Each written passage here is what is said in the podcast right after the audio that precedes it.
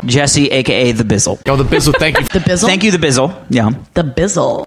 All right, ladies and gentlemen of the Bizzlecast, welcome back to my ongoing video game series with Ethan himself, the master. He's playing some more Destiny, uh, which I'm uh, watching and I'm on his stream. We're going to do a podcast about some recent major video game releases pretty quickly. Our main discussion is going to be talking about the ongoing uh, battle of the Battle Royale uh, games, Fortnite and uh, Player Unknown Battlegrounds, aka PUBG in particular. And then we're going to end on some talking about DLC and mods and sort of the state of microtransactions potentially. We're going to talk about curation on web stores from Steam for the PC to the uh, expanding um, store on the Nintendo Switch, which most people think is, is good, but I'm curious about Ethan's um, uh, a point of view on that, and then we'll sort of lead from that into the state of consoles in general, and the big three of Nintendo, Sony, and Microsoft. So quickly, Ethan, before we get back in, uh, welcome back to the show, and I have to say, I am shocked you're playing Destiny 2 tonight. I'm playing Destiny 2 pretty much the past two weeks. It's been it's been great, uh, just for me personally. But uh, Absolutely. yeah, dead. Who would play this game? It's a dead game. Like Destiny 2, never heard of it. Yeah, and actually, you know what? Maybe in the third act, I- I'm revising this on the fly. We will talk Destiny 2 as an example of a game that a lot of people loved initially, then got a lot of negative feedback, but actually has some legs because it's doing stuff uh, better and nicer to the player base than some of the other crap going on with with online gaming. Does that sound okay as a plan? Yeah, Okay, cool. So, um, if you guys hear a little clicky in the background, it's just because Ethan's playing and he's typing a little bit. Um, so we're we're all sort of multitasking here. Um, but Ethan has that kind of multitasking mind, uh, and uh, I think you're actually more focused when you're playing, which is amazing to me. uh, part of it is also I'm just doing something second nature, something that doesn't require focus. Which is part of the appeal, right, of the play. Yeah. yeah, Yeah, like with. Zelda or whatever. So Yeah, yeah. But like if I was playing Breath of the Wild right now, I could just be roaming the wastelands doing whatever. Totally, totally. Um, that actually might be a good topic too for uh, the next podcast. Is you know about we always talk about all the March releases last year that were pretty much all the major Game of the Year nominees. Um, Yeah. would be interesting to talk about how all of them have aged a year later, um, and just the fact that they all seem to have aged very well in terms of people. I still see people playing NieR. I still people see playing a lot of Zelda. I still people see uh, see people playing Horizon and so forth. But that might we'll save that for another podcast. So why don't we jump right in? Let's talk about some of the major AAA games that have been out the last few months, um, and then one God of War, which is coming out very soon, um, which neither of us are particularly excited about for ourselves, but is undoubtedly uh, a big deal for the industry and a lot of players. Um, so I want to talk about Sea of Thieves because they just passed two million users um, uh, with the cross-platform or partial cross-platform play. I, I, there's some dispute about whether that two million includes the Xbox um, monthly pass or whatever they call it, but it likely does. Um, we can get a number check here in a second. Uh, once I get a break to just Google it, but yep. um, Okay, it but just- likely does. But either way, that's a huge success. it's a huge success. It- it- yeah. it- it- regardless, regardless of how many copies were bought, that meant that even if people were using the free trial for Xbox Game Pass, because you could get an Xbox uh, Game Pass free trial just to play the game, um, that meant that some people were paying sixty dollars, some people were paying ten dollars, regardless of whether or not people bought it, paid for any money at all. It, that two million users, we can assume over half of them paid for the game. sure, That's a success. it's a huge That's success. a success. That's a huge success for a video game. Yeah. Yeah. If your if your game sells a million copies, that's a huge success. And, look, Um, and look for a brand new IP. I don't know with this generation, other than Horizon, which sold almost three million in two weeks on a 55 million user base. So basically, five percent of all PlayStation users bought Horizon within two weeks or so. I don't know. Yeah, exactly. Are there any other examples of brand new IPs on the new generation besides those two aforementioned games that have enjoyed this much uh, immediate popularity and success? Um, may um Hold on, sorry. Repeat the question one more time. I was just wondering if, other than Horizon and Sea of Thieves, there have been Just the- new IPs that have been this successful. So recently, I would say Fortnite. Obviously, um, Fortnite as a AAA game, Fortnite counts, even though it technically has early access, but Sure. it is a AAA developer. Um, We're- let's save that because we're definitely getting into Fortnite and PUBG Yeah. big time. For, Fortnite, we'll, we'll say Fortnite's the exception, but Fortnite would be one of them. Um, hmm, I know there's one more out there. Um, I can't think of one off the top of my head, Okay. uh, but I know there is one. All right. So here's what we're gonna do. We're gonna talk about three or four games. I'm gonna give my like two, real quick opinion, then you can give your opinion. We'll run through 'em, um, and then we'll head into the main discussion of Fortnite and PUBG and the battle royale games. Um, really quick about Sea of Thieves. Um, I've never seen a split reaction like this. I haven't played it. I have watched a decent amount of streaming. Full disclosure, all the main streamers I follow, and full disclosure about them, like Dodger, Jesse Cox, and Strippin, and all those guys, all work in the same office. They're best friends, even married to each other. Total Biscuit, obviously, um, and they all had the same reaction: was it's absolutely beautiful. It was a blast for a few hours, and then they felt like it ran out of content. And so this is one of those games where the split isn't we love it or we hate it. The split seems to be we love it versus we don't understand how you play this game more than a few hours with the amount of content in it. So I'm going to stay neutral on this and throw it to you on this. So that that that's kind of everyone's consensus is Okay.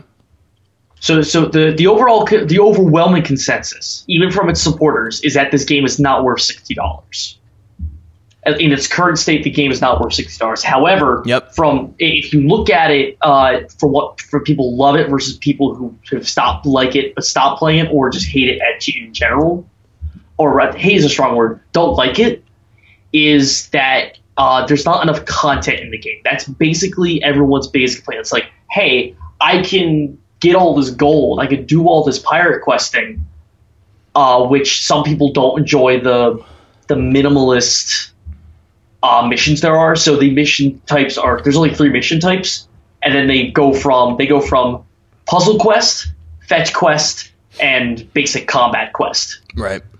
those are those are the three mission types. So it, th- those are those are three ways to earn gold, other than stealing stuff from other people. Right. Um, and so you ru- what, what basically runs into is everyone's like, well, I want to have more mission variety, or I want to have more. Uh, I, I, want to have more to chase with uh, the gold I'm buying because all of the items you can buy with the gold that you earn in game is cosmetic. Right. People are like I want or I want, which is the example I used on the last episode of the podcast. Like people, people feel like that they should be able to get a bunch of gold and then buy a fire sword that does more damage than their normal sword. Right. But they're all all the items are just cosmetics, and cosmetics aren't a bad thing. Um, it's just we you also need some RPG like this this game would thrive with RPG elements in it Totally. thrive. The problem is, is like the idea is that upon the the the the way the developers designed the game was that that no one like you could roll up on anyone at any time with any who was under any circumstances. Uh, but they wanted every pirate to have the same weapons and equipment available to them um, that any other person would have access to, so that there was no quote unquote uneven fights. Like if you ran it, if you had a small ship running into a big ship, that's because you made or you you were you, you chose to sail as a small ship, not a big ship. Because there's only two ship types in the game. There's small ships and there's big ships. Yep. Um, and so that was an intentional design choice. Now, personally, I think minimalist upgrades that don't have magnificent um, impacts on combat would be okay. Something like you have more storage space on your ship or something like that. Because um, one of the big factors is you collect resources. There's three resources in the game. There's bananas, which heal you. There's wooden planks, which uh, you can use to board up your ship when your ship is sinking, sinking, not sinking. Um, and you have cannonballs, which you use to fire at other ships, obviously. Right. Um, and so, an idea that uh, like an upgrade would be you have more storage space for cannonballs, planks, and bananas because you you can only hold so many on you, so you have to store them on your ship to have more. Okay. All right. Well, if I if I can just jump into the bigger picture, because I don't want to linger Sure. on this too long, which is people I listen to say it's definitely not worth 60 in their opinion, but it's very much worth 10 for the monthly pass. And I'm hoping Microsoft et al. learns the right lesson from this and learns how to monetize games where it's more like the indie games you can get on Steam, where they're openly like, this game is only five hours long, or this game's only 10 hours long. And so we're going to charge you $10 or $20. Because if they do it with the $10 monthly pass model, they're inevitably going to get some people who want to play it more than the $10 worth. And I think yeah. I, I, I, I really think that what they should do is they should just bundle this game with Xbox Live. So long as you have Xbox Live, you can play this game. sort of like a PlayStation Plus, like Sort of like a I've PlayStation- Deus well- Ex well- Live. well, I just want to point it- out with Sony, uh, even though my membership's coming up soon, I've got the Deus Ex game, which is mixed to opinion, but I think I'll get some gameplay out of Deus Ex. I got, uh, I actually just recently got it too. I so- got the uh, the full Batman Telltale series, which I don't like as much as Life is Strange in terms of new adventure games, but is a great artwork and super fun. I got all the episodes of that for free, which I've been playing through, uh, and so I think that is a good model. And um, a topic which maybe we'll touch later when we talk about the console battles is Nintendo's in their own class because if you want to play Nintendo games, you have to get Nintendo. Sony, uh, inarguably, has had better success on the on the foundational level in this generation in terms of exclusive games and and, and and so forth. But Microsoft obviously has a great advantage in terms of crossplay between Xbox and PC. Right. And uh, Sony is starting to allow some crossplay on a few games, but I think they're also feeling very threatened that Microsoft is able to kind of double dip, if you will. Um, thoughts? I'm I'm I'm I really think that Microsoft should embrace the crossplay. That will be the big because if they start to embrace the idea of crossplay, Wait, really quick. You mean just between their two systems? Just between just between PC and Xbox. Because I'm hearing that specific- the crossplay that. with Sony is being held up by Sony. Oh, absolutely. Because Sony. Well, here's the thing: if Sony allows it, they, they, they it's just a win for Xbox. They don't get anything out of it. True. Although It- Microsoft it- is requiring you to sign up for, you know, Xbox Live, even if you do a crossplay on Sony, which is a little, you know. Right, right. But but here's the thing. Here's the thing. Um, here's the thing. Uh, if it was the other way around, if Microsoft had all these deals and Sony didn't, I guarantee you the, these roles would be reversed. Mm-hmm. So so uh, Microsoft is probably just playing the let's let's just play the fan advocate, this fan stance, so we can have more popularity with the fans, just so that just for publicity's sake. And, Uh, and really quickly, Sony has no need yeah. To do anything crossplay because they have all the games, they have all the money. Like, why would they? Right. Why would they do it? well, except Why that Sony's, you know, Sony doesn't care. Sony lo- uh, online play is inferior to Xbox Live. I mean, you know, I think they're both trash, but Yeah, but you know, again, Microsoft does have a good argument of like, look, we need people to sign in so that we can prevent predators of kids and just naive people, prevent spamming, prevent trolls and so forth. That's a good argument, even if there are ulterior motives. It's hard to see how you could do a Microsoft based uh, crossplay with Sony without some sort of login, um, yeah. just to protect kids, if nothing else. You know, I mean, uh, here's my argument about the kids thing. Whatever, whatever comes to kids with video games, this is my argument, which is kids are if you're a kid playing yeah. well, one, they're smart, as that video you sent me, and I somewhat agree with, mostly agree with. Mhm. I like I, I work for I work for after school kids. Mhm. There's not a day I don't go by one at least some, one point in the day I don't I don't hear Fortnite come up Mhm. from these kids, and I have I had a six year old playing using his iPhone to play Fortnite. Yep. So like I I totally like kids are smart, kids get it. Um, but more importantly, what I'm trying to say here is, um, if you're if, if you have a kid playing video games, uh, I, I'm sorry, they kind of sign up for it. Like the internet culture today is just so open Mhm.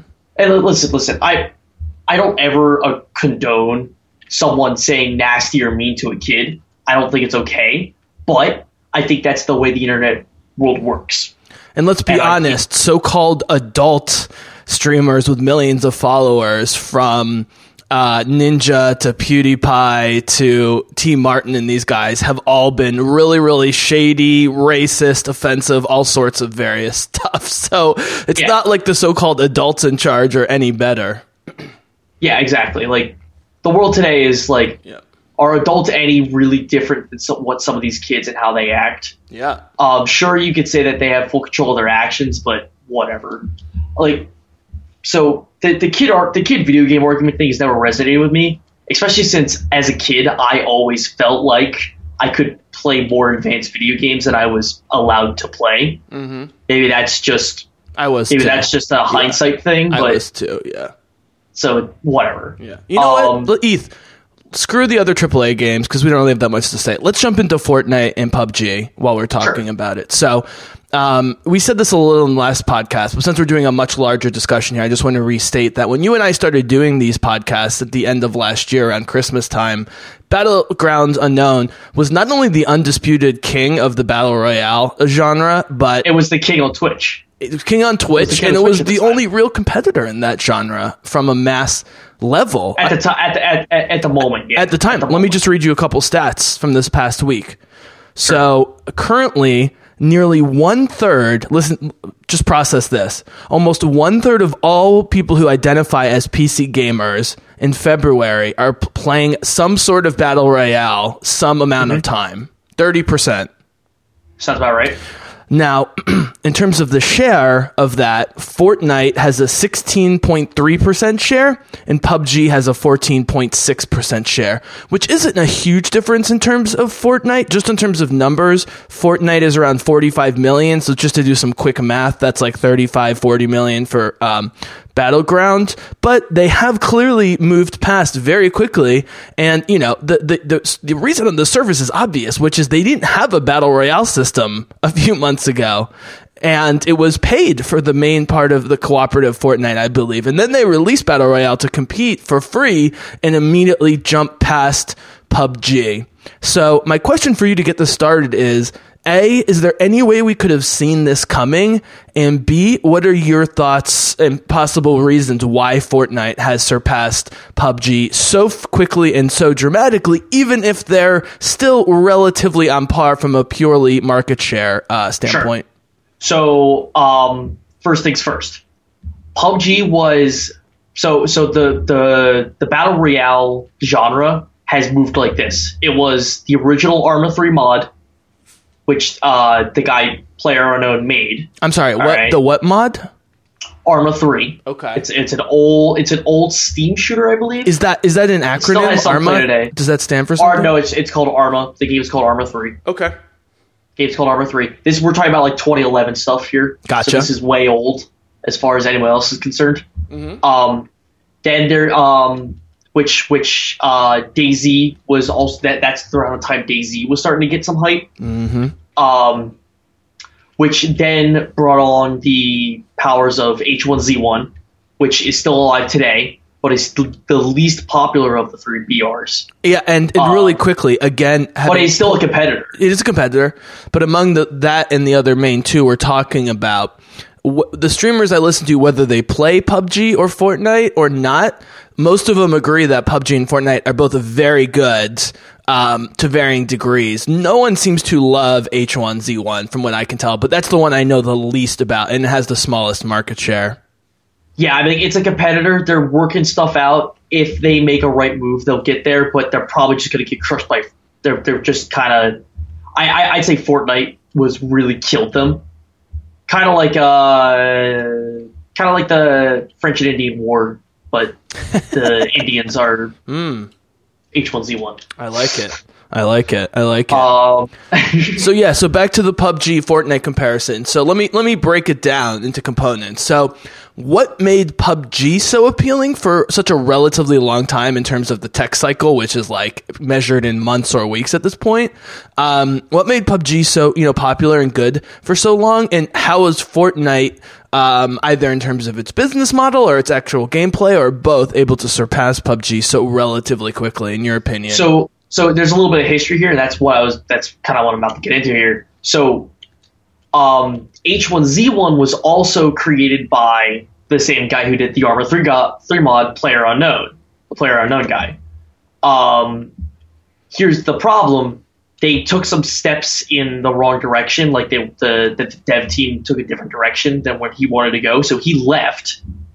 He left the dev team, made Player Unknown Battlegrounds based off of what he wanted from H1Z1, and that's why it started to get traction because this was the same guy who was kind of making all these great game this this game of this game basically. Mm. These are all basically the same game that's come from the same guy, but they went in different directions. Mm-hmm. Um, and so what you have is this game, this indie game that is really popular because it's made by this guy who makes this game mode, and it moves on to the point where uh, it,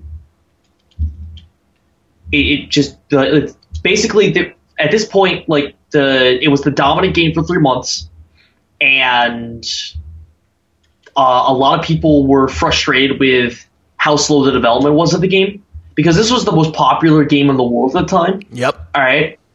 And it was frustratingly badly early in development. Like, yep. like if this this game would not go this this would not fly. This is this would be considered alpha testing mm-hmm. for like a game. Uh, normally, like this would not. This no company would ever ship a game like this, mm-hmm. this bad, unless you're EA. Mass Effect Andromeda. Which we will get. Um, we're going to get back to AAA developers at the end, but keep going. Um, so there's a lot of this frustration around this because so many people were playing this game and so many people were loving it, but it was just not optimized. The graphics, the, the frame rate was all over the place. Uh, it was it was hard. It was difficult to watch and play in the sense that like mm-hmm. you you just felt like when you were controlling it, it, it it was sometimes bad because the your depth of field, so you couldn't see certain things from further distance, or the lighting was bad, or the like, like just so many things wrong with the graphical settings mm-hmm. that goes into a game that in this game didn't pan out well.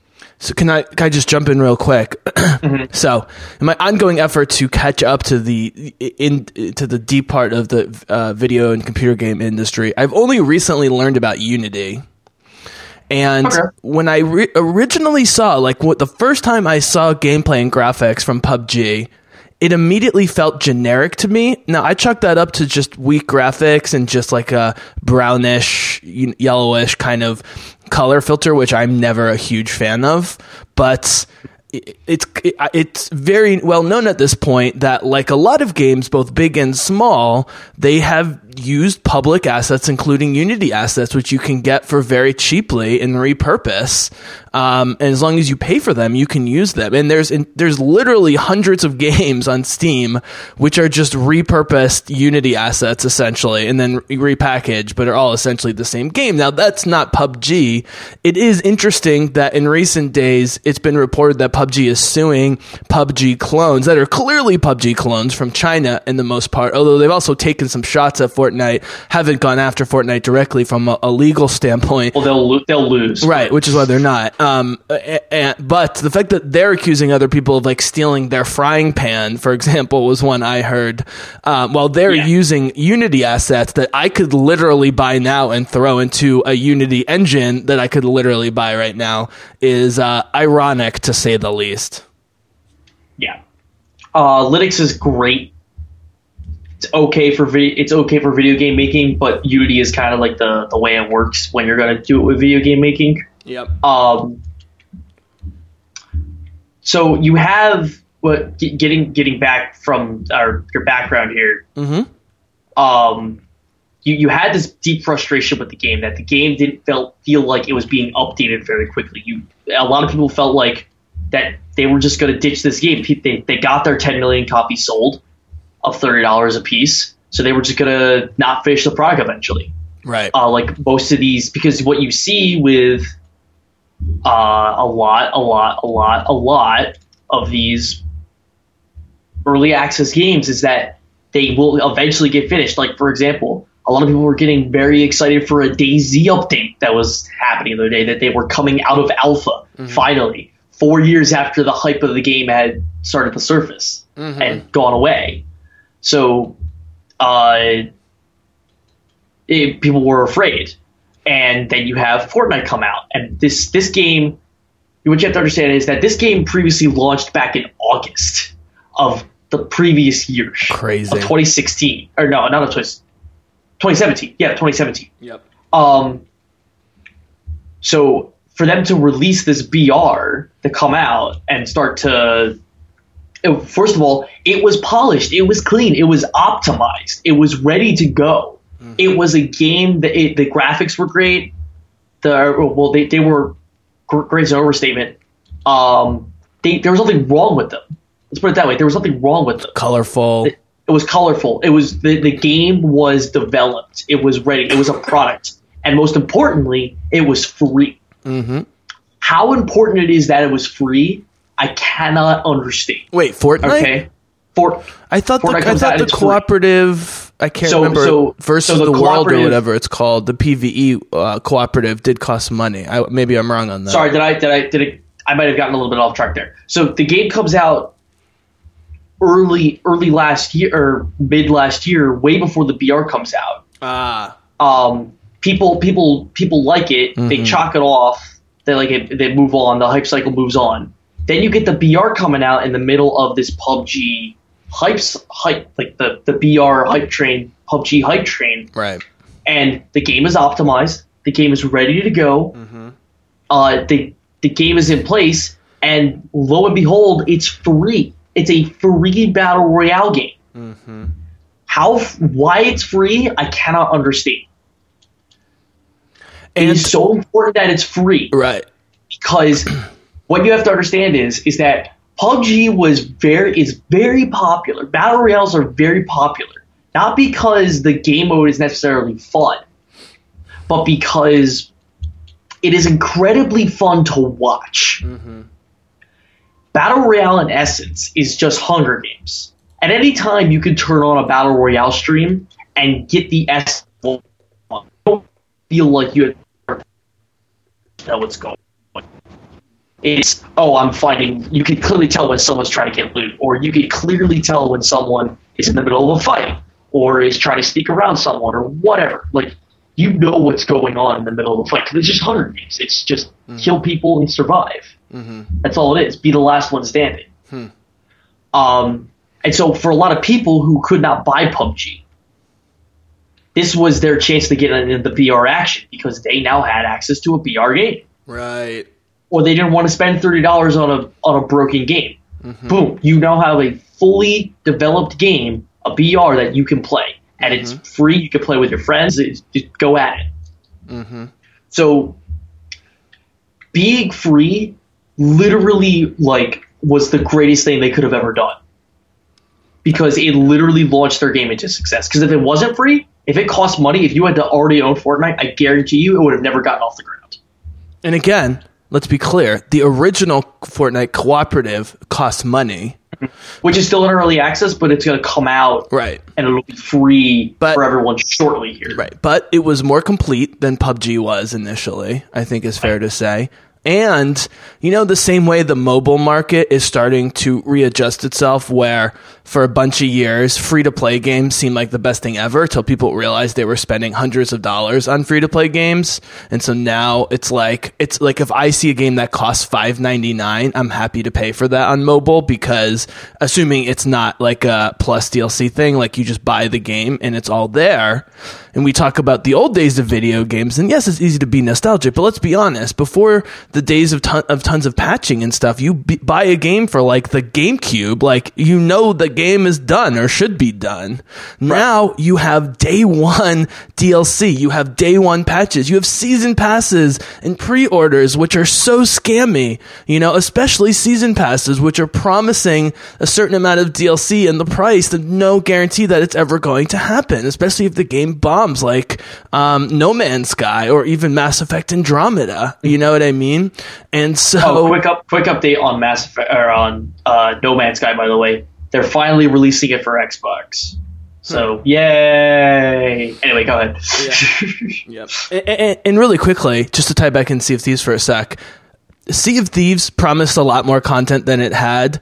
The difference, No, though, it- with no much okay. Sky, well, it depends who you ask. no Man, No Man's Sky promised more content Okay. than it had. The insiders I know who know the developers of Sea of Thieves said they were promising more content without being specific. But let me just finish my thought. The difference is No Man's Sky promised way more content in, in great detail than uh, was released. So they straight up lied as opposed to just being vague. And they sold the ginormous, like ridiculously huge open world experience as a selling point, but the emptiness of, of that galaxy or whatever ended up being like one of the main problems. Whereas Sea of Thieves never really promised, you know, in general, way more than what it was. I think people just, yeah, to a certain extent assumed and to a certain extent was reading between the lines that there would be more to do. And just certain things like, why can't you have like a, just a straight up treasure hunt in Sea of Thieves where someone buries treasure and you're racing against the clock to like compete against someone to find that buried treasure? Or why doesn't Sea of Thieves release a battle think- royale? That's what I, I don't think- understand. I think the better question is Mm-hmm. in Sea of Thieves, why the fuck? Because the whole point of the game is, and I promise we're going to move on from this, guys. I think the, the biggest problem is if the, the game is a sandbox, it's all about pretending to be a pirate, having fun being a pirate. Why the fuck can't you have a parrot?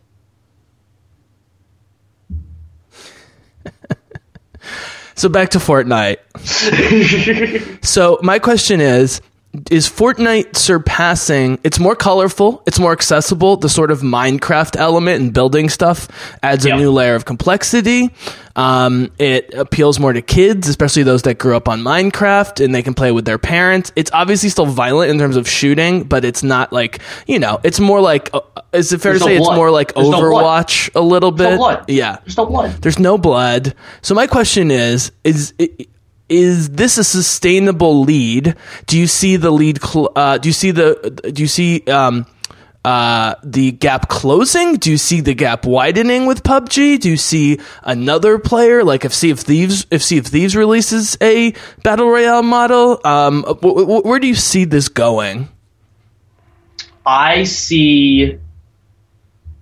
So here's the thing. So I think Fortnite is here to stay. I think for I I, th- I think I think Fortnite was the first one to grab the mountaintop and say, "I am here. Deal with it." Yeah.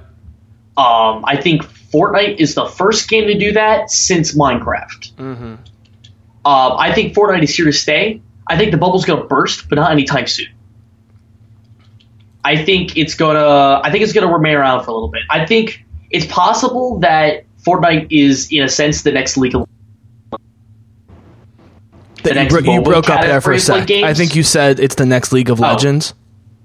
So yeah, so it's it's the next it's the next big like MOBA style thing where you have a bunch of people that are in on this category of game and they follow this genre of game specifically, mm-hmm. uh, and they're in for this type of game specifically. I think I think this Sure. is this is the beginning of the movement of that next thing because the last time this happened was for League of Legends specifically. Like so, you have you have this whole blow up on social platforms everywhere. The last time this happened was for MOBA specifically. Um, was this many people coming in this many volumes to visit these streams, like the Drake, uh, the Drake and Ninja stream. Which, by the way, for the record, because it's the Bizzlecast, I praised Ninja on the last podcast for representing Twitter well. And like a day after I released that, or Twitch well, a day after I released that podcast, he unnecessarily dropped multiple N bombs on his stream. So I, I'm going to just stop praising these overhyped Twitch, uh, Twitchers who aren't in my crew. So What did he say it for? What's What up? did he do it for? What did he say it for? He cl- he was like freestyle rapping over like rap instrumental music and thought that it was like in the genre so he could say enter a few times Okay. so yeah I've heard worse, but I'm not defending him. Whatever. Yeah. Anyway, anyways i just I, I needed to make that addendum because i did praise him in the last podcast Yeah, yeah, yeah, I- no, I so understand. i wanted to just make it eh, he's he's gonna go raise a couple million for kids. I'll I'll let it I'll let it slide. Sure. Or On he'll end up like Pro Syndicate and TmarTn and make millions of dollars over a company that they own without telling anybody on rigged loot box betting uh, unboxing. So it could go. Yeah, who knows? Yeah, who Um, knows? okay, speaking of which, He's already uh, after all, he's already making five hundred grand a, A month, yeah. So, so speaking of which, so the fact that people don't generally complain about the the ways that you know games like Fortnite and and PUBG make money through microtransactions, but people put up a huge stink about Destiny and Destiny 2 DLC and microtransactions. Can that be purely chucked up to the fact that you had to pay a full 60 bucks up front for uh, a game like Destiny as opposed to free to play, but otherwise it's basically the same thing and it's just people's skewed So- perspectives?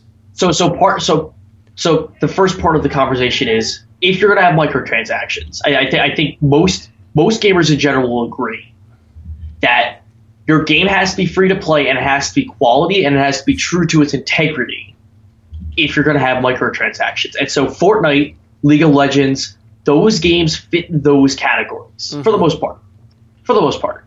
Um, uh, you're not buying power, you're only buying cosmetic, and the game is outside of that the same game, regardless of whether or not you're buying items within it. The question So- is whether it gives you competitive advantage. competitive advantage. So Battlefront 2 sold you a competitive advantage. It did. It did.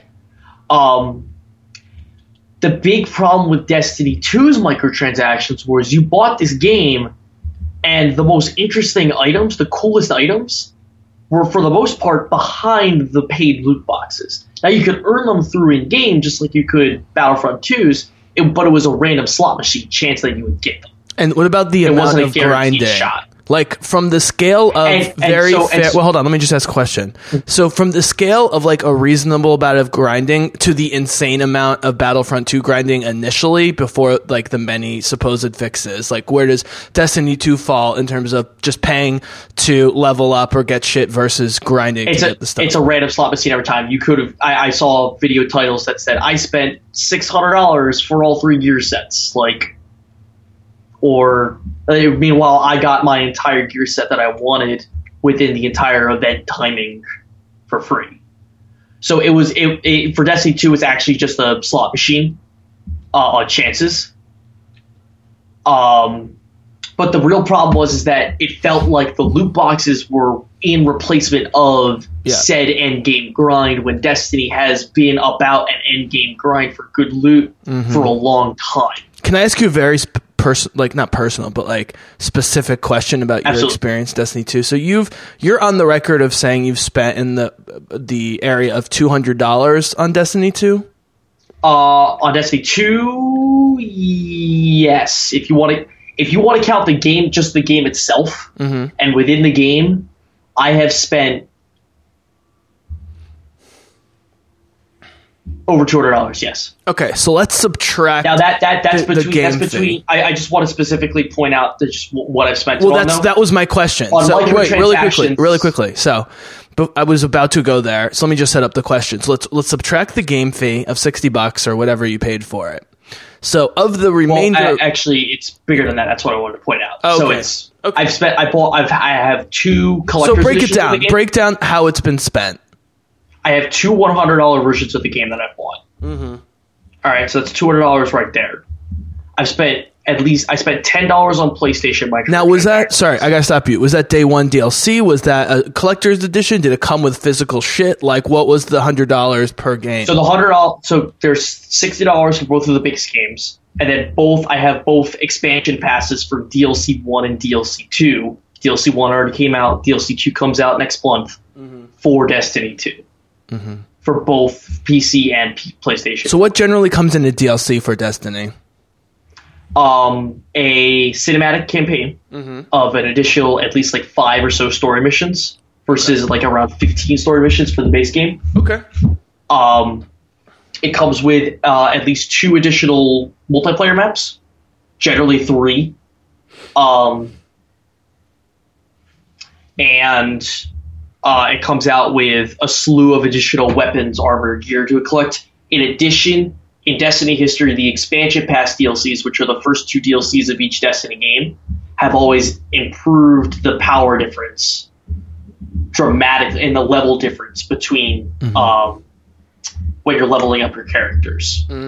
So power and level are different things in Destiny. I'm not going to go into them because that's a long conversation. Sure. Um, but they, they are two different stats to level up. Um, Have you spent money directly on loot boxes and those sorts of microtransactions? yes, I've spent ten dollars on PlayStation and I've spent about three dollars on PC. Which is a very reasonable amount. I, I think I've spent more than that on Hearthstone. So, I mean, 40 total dollars on microtransactions, knowing full well what you're doing. Yeah, But I mean, Hearthstone is a game that I don't like. No, which is fine, Like, and I don't play it anymore. And, and you know, they it- it's gotten way worse over the years. But the point is, people spend hundreds or thousands of dollars on this stuff. Did you get anything significant in that forty dollars or so that you spent? I was able to, yes. But was it was it generally impulse like just f- screw it, I'll just spend 20, 30, 40 bucks and just see what happens, but that's all I'm going to do? Absolutely. Mm-hmm. Also, part, part, but part of it was I genuinely wanted like cool cosmetic stuff. Yep.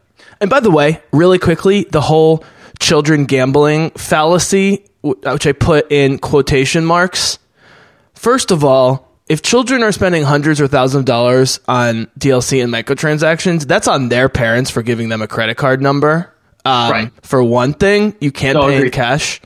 Um, even like a PayPal account, you know, which is really easy to spend money on, you still need permission to do that and authorization to do that. And I would argue that it's mostly adults, either super rich adults that have an insane amount of disposable income or people with a genuine gambling problem. Now, I do think that, look, in Vegas, for example, even slot machines, it needs to be fully disclosed to the government the percentages of chances of victory on those slot machines. Okay. It is against the law to not disclose it. And the fact that the video game industry isn't regulated that way, that needs to change immediately in a hurry. And not only are foreign governments doing this from Belgium to Australia, but states like Hawaii and a few China, others. too. China did it. yeah. I mean, the fact that Hawaii is the state and the lead of this country, I mean, a lot of stuff starts, a lot of progressive legislation in this country start in the smaller states. And it's always the biggest when California embraces it. So when California and maybe New York State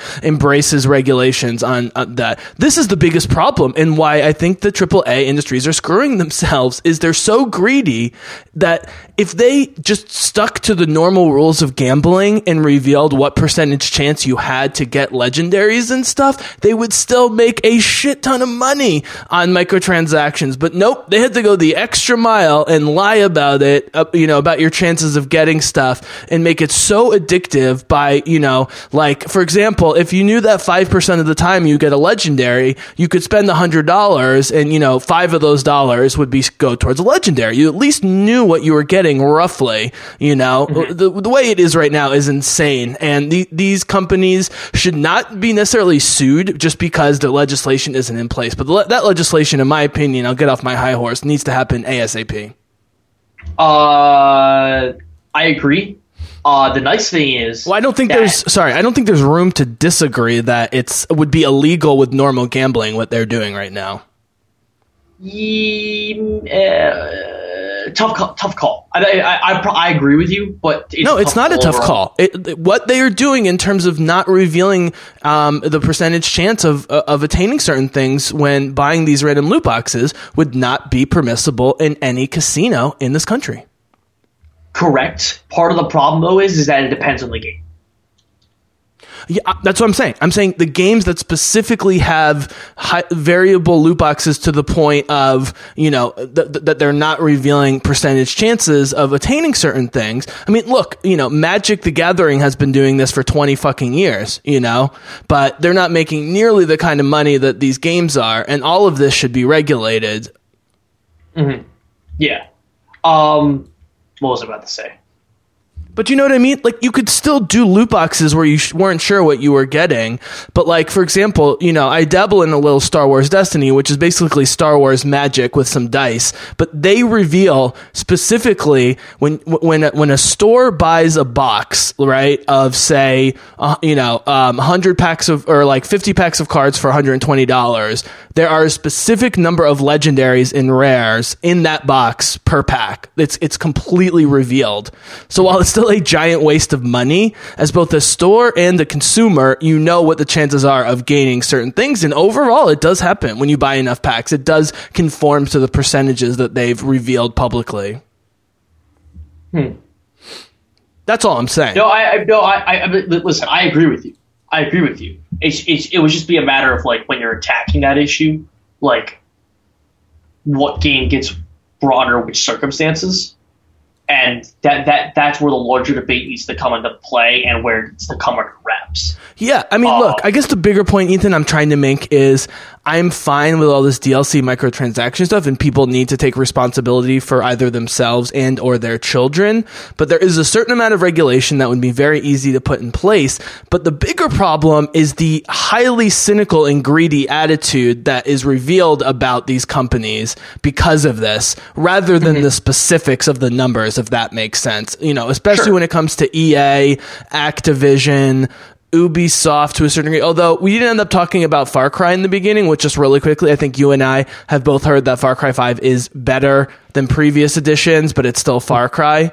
But it's generally agreed that Ubisoft seems to be headed sort of in the right direction, while EA and Activision and some other companies continue to go down this road of just bleeding consumers dry unnecessarily. Mm-hmm.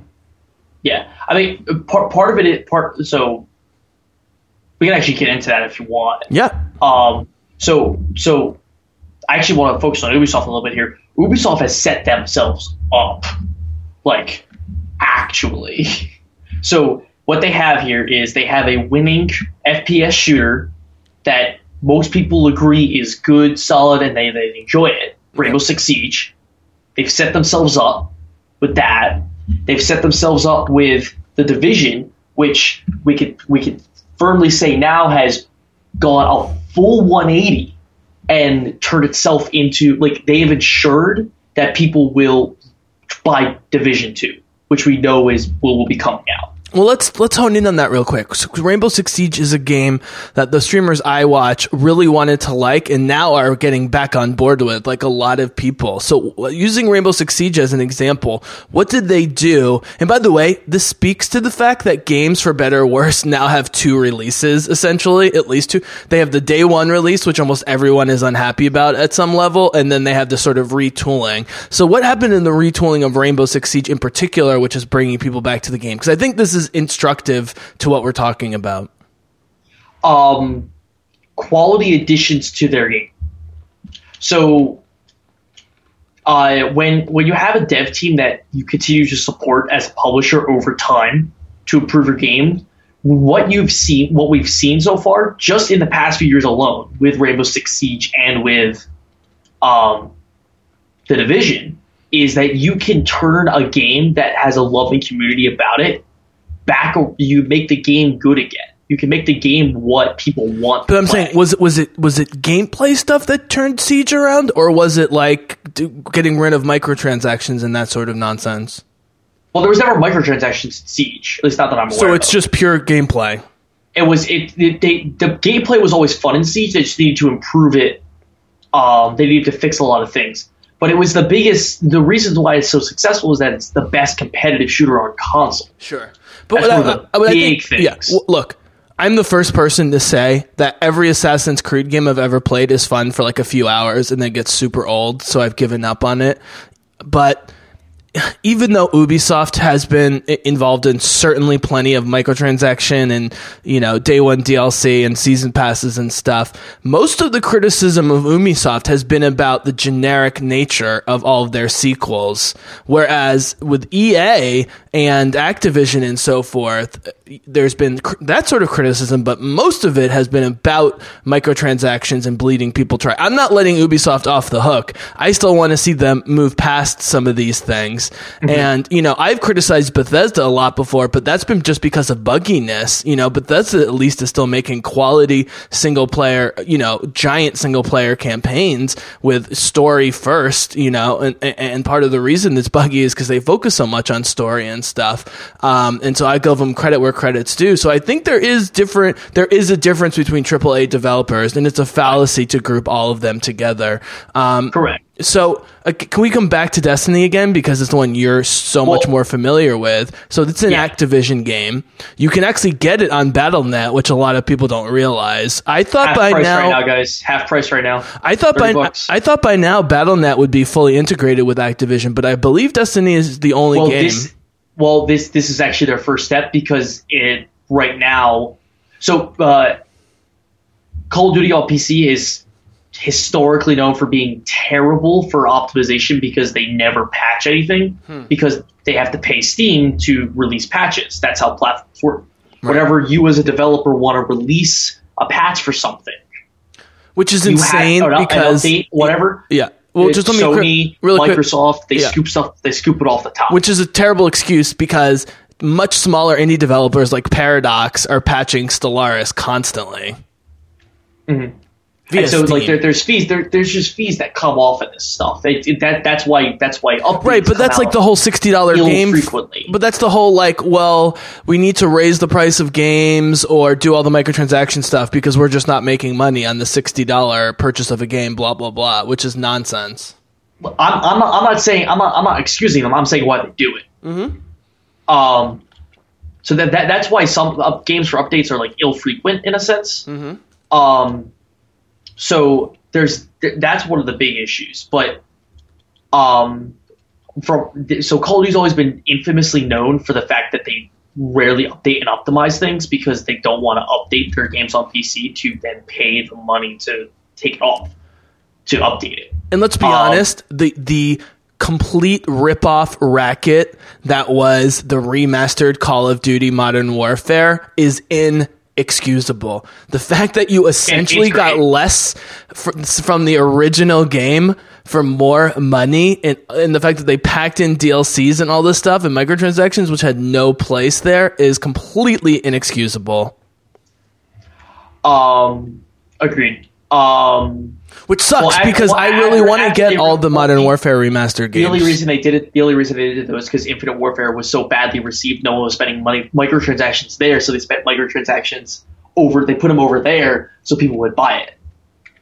That's what they did it. I understand the reasons to force people to if buy it Infinite Warfare didn't suck, if Infinite Warfare didn't suck, but it does, they would have they would have never touched it. I guarantee you.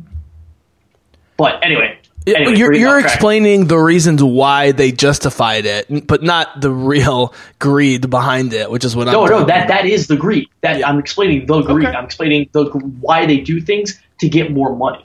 They But- do that to get more money, and that's the, the which is the essence essence of their greed. Okay.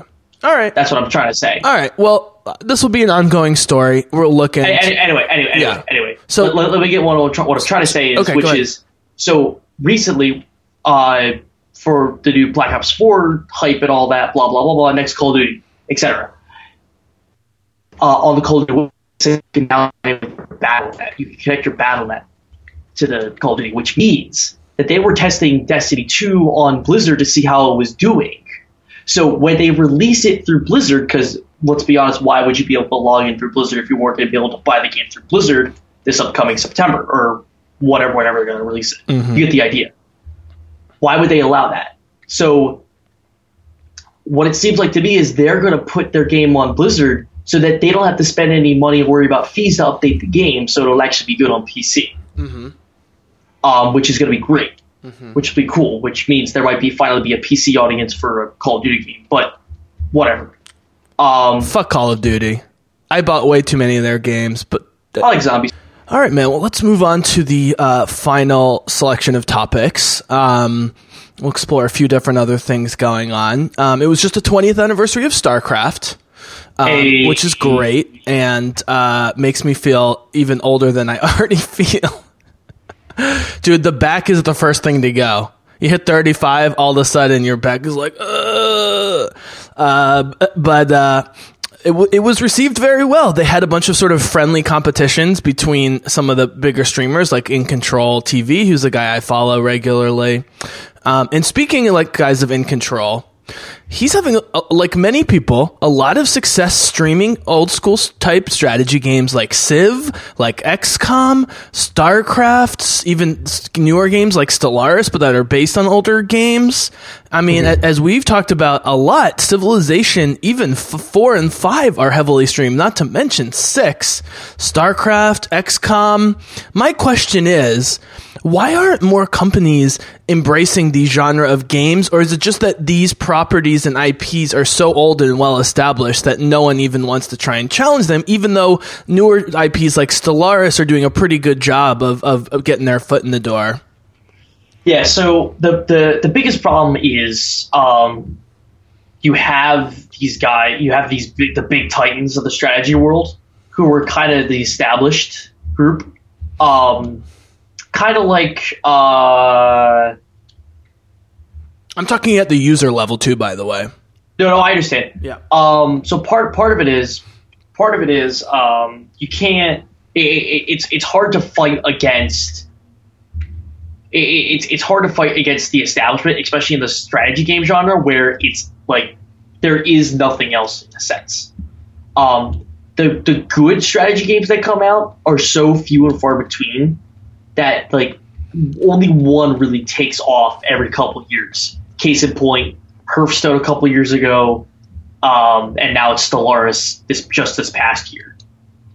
Um, and so like whenever a Civ game comes out, whenever an XCOM game comes out, whenever a StarCraft expansion comes out, those are just gonna be the big hype talks of the strategy world just because they are just the best, just hands down. And people don't want to be it's not that people aren't willing to experiment with these style of games, but they want the they want specifically these titles to expand upon what's great about them specifically mm-hmm. and become better than they already are. Mm-hmm. Especially for this, this specifically is means Civ because while XCOM XCOM just expands upon a new story and new stuff like that, and StarCraft kind of just does the same.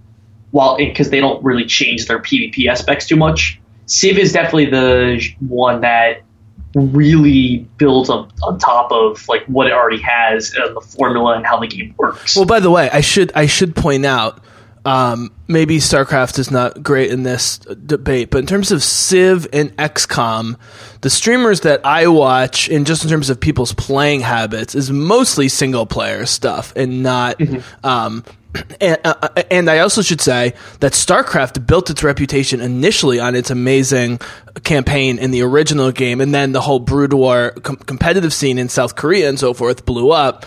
Um, and the, the, the, campaigns for StarCraft 2 are mixed. They're still pretty good and long and engrossing, even though the story's not nearly as good.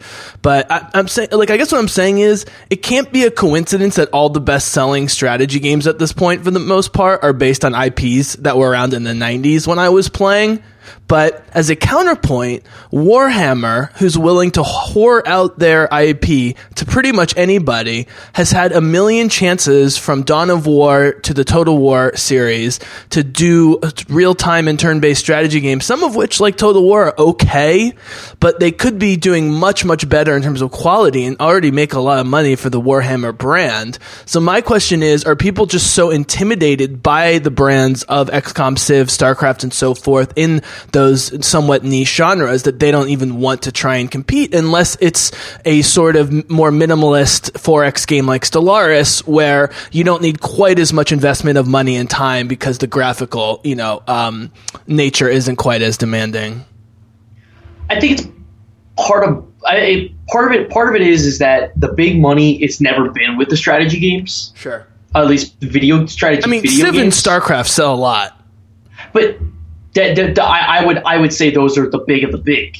Like we're we're we're we're, we're trying we're trying about Right. Hey, FP eh, eh, trying to make a new FPS game is not very profitable. No, no, I understand. I, I'm I, I'm sorry to keep interrupting you, but the question I'm having is why are they the best of the best, and is it is it inevitable based just on their IPs themselves, and why Well, I'm- other people aren't at least attempting to try and compete and add to that market? I'm, I'm, I'm, gonna, clearly I'm, like? I'm, I'm, I'm gonna answer that. I'm gonna Okay. answer that. Go ahead. I, I, I, I, I would say the simple answer is is that we like these games, the, the these big the big boys here, they are the chess of the video game world, Mm-hmm. and that nothing can ever replace chess. Nothing's ever going to be different chess. In that sense, You- Except you know that what I'm the saying? board game industry since 2012 has is like 10 times what it was making before and the majority of those games are like quote unquote designer or euro games um, it's not just monopoly and chess but anyways No, I understand, but like you understand the metaphor I'm trying to point out here. I, I do, but what I'm saying is 20 years ago, the Settlers of Catan didn't exist, and it sold dozens of millions of copies and is you know a whole industry among itself. So if the board game industry can do it with No, know, and- European and, and- indie and developers. I don't It- know why it can't happen in the computer it world. It did happen. It happened. It happened most recent. The most recent thing that's happened with it has been MOBAs. right. multiplayer online which battle, is which- I continue to there's have a ton of there's a ton of strategy. There's uh, a but I, I, I. I just my problem with MOBAs is a I just don't care about multiplayer in general, but b I can't help but think it's like a really, really, really oversimplified terms of the playing experience of a real time strategy. Like I would rather just play StarCraft and control entire units and bases rather than Sure. just click, you know, like 150 clicks per per second or whatever per minute. Sure. But the most recent explosion of a new strategy game genre and strategy games in general were MOBAs. That that that, that that's the that's the point Right. to your question. And so it, it, it's hard because to to to create a game where you where you get people involved, to get people involved in a strategy franchise, in a sense, because that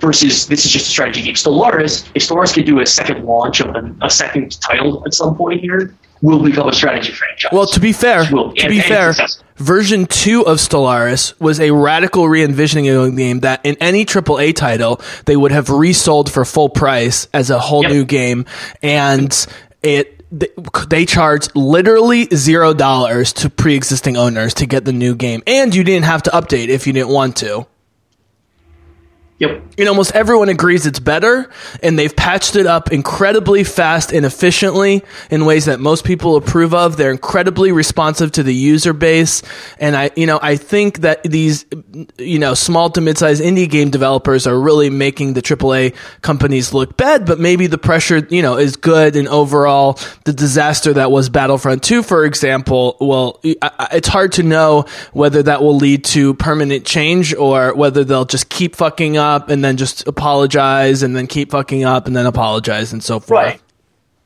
But it, like like people, from what I can tell, like as far as strategy games go, don't want they like they like the strategy game genre has enough depth in it per game that they don't need consistent, large, Right. and more titles to play. Right. when you play StarCraft, you don't want to necessarily be playing other. You, you don't want to be playing other versions of StarCraft. It's just the same game, or Mm-hmm. in the sense, the same game.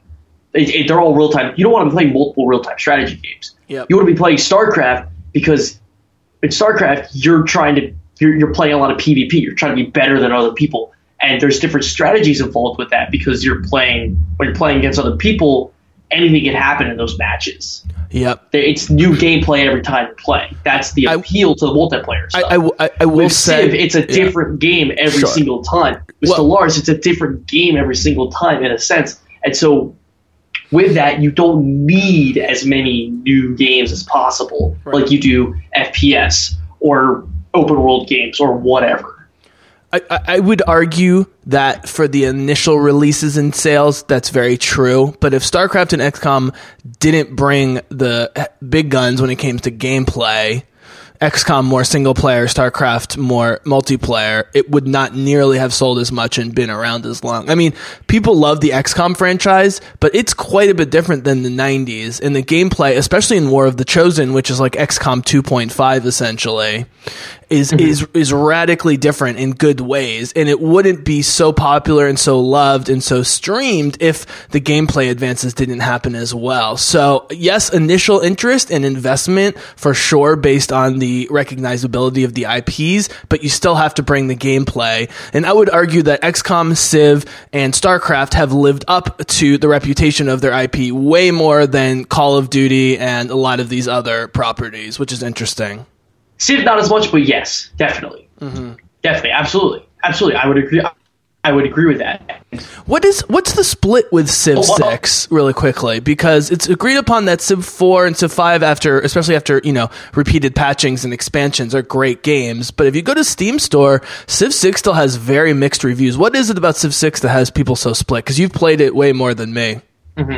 Uh, the big issue is um, they figured out the problem. Um, the AI. the- Oh, right. You talked about the AI bug. Yeah. Everything. Everything about Civ Six is designed to be better. Yep. The problem is it wasn't in effect. Had like the the AI things weren't the AI improvements weren't in effect Mm-hmm. because they um they misspelled yield. Right. We talked. We talked about this last time. But Yeah. is that literally the only reason? Is that AI bug? That's one of the biggest reasons. That's probably the biggest reason. okay. Um, and so if that was if that wasn't a problem, I think Civ Six would probably have dominated, Hmm. or at least started to dominate, especially after Rise and Fall came out. well, it's definitely dominated streaming. I mean, it's always in the top five. It seems like. Yeah, for strategy games. you mean. I believe Civ Six has been in the top five period a lot, I don't know. I see I see more Civ Five streamers on it on Twitch anyway. or Civ just if you group all of Civ together. I guess is what I'm saying. yes. May, uh, well, Okay. Well, whatever. maybe maybe across all platforms. we can research that and get back to it. Yeah. Um, all right. So just a couple quick uh, topics to to finish this off. Civ does really well on YouTube. Yeah. Um, so, um, in terms of where the consoles are at, so I, I know more about Sony than the other the other consoles, obviously, because I've had a PS2, PS3, and PS4. Although I'm a late adopter on all of those systems.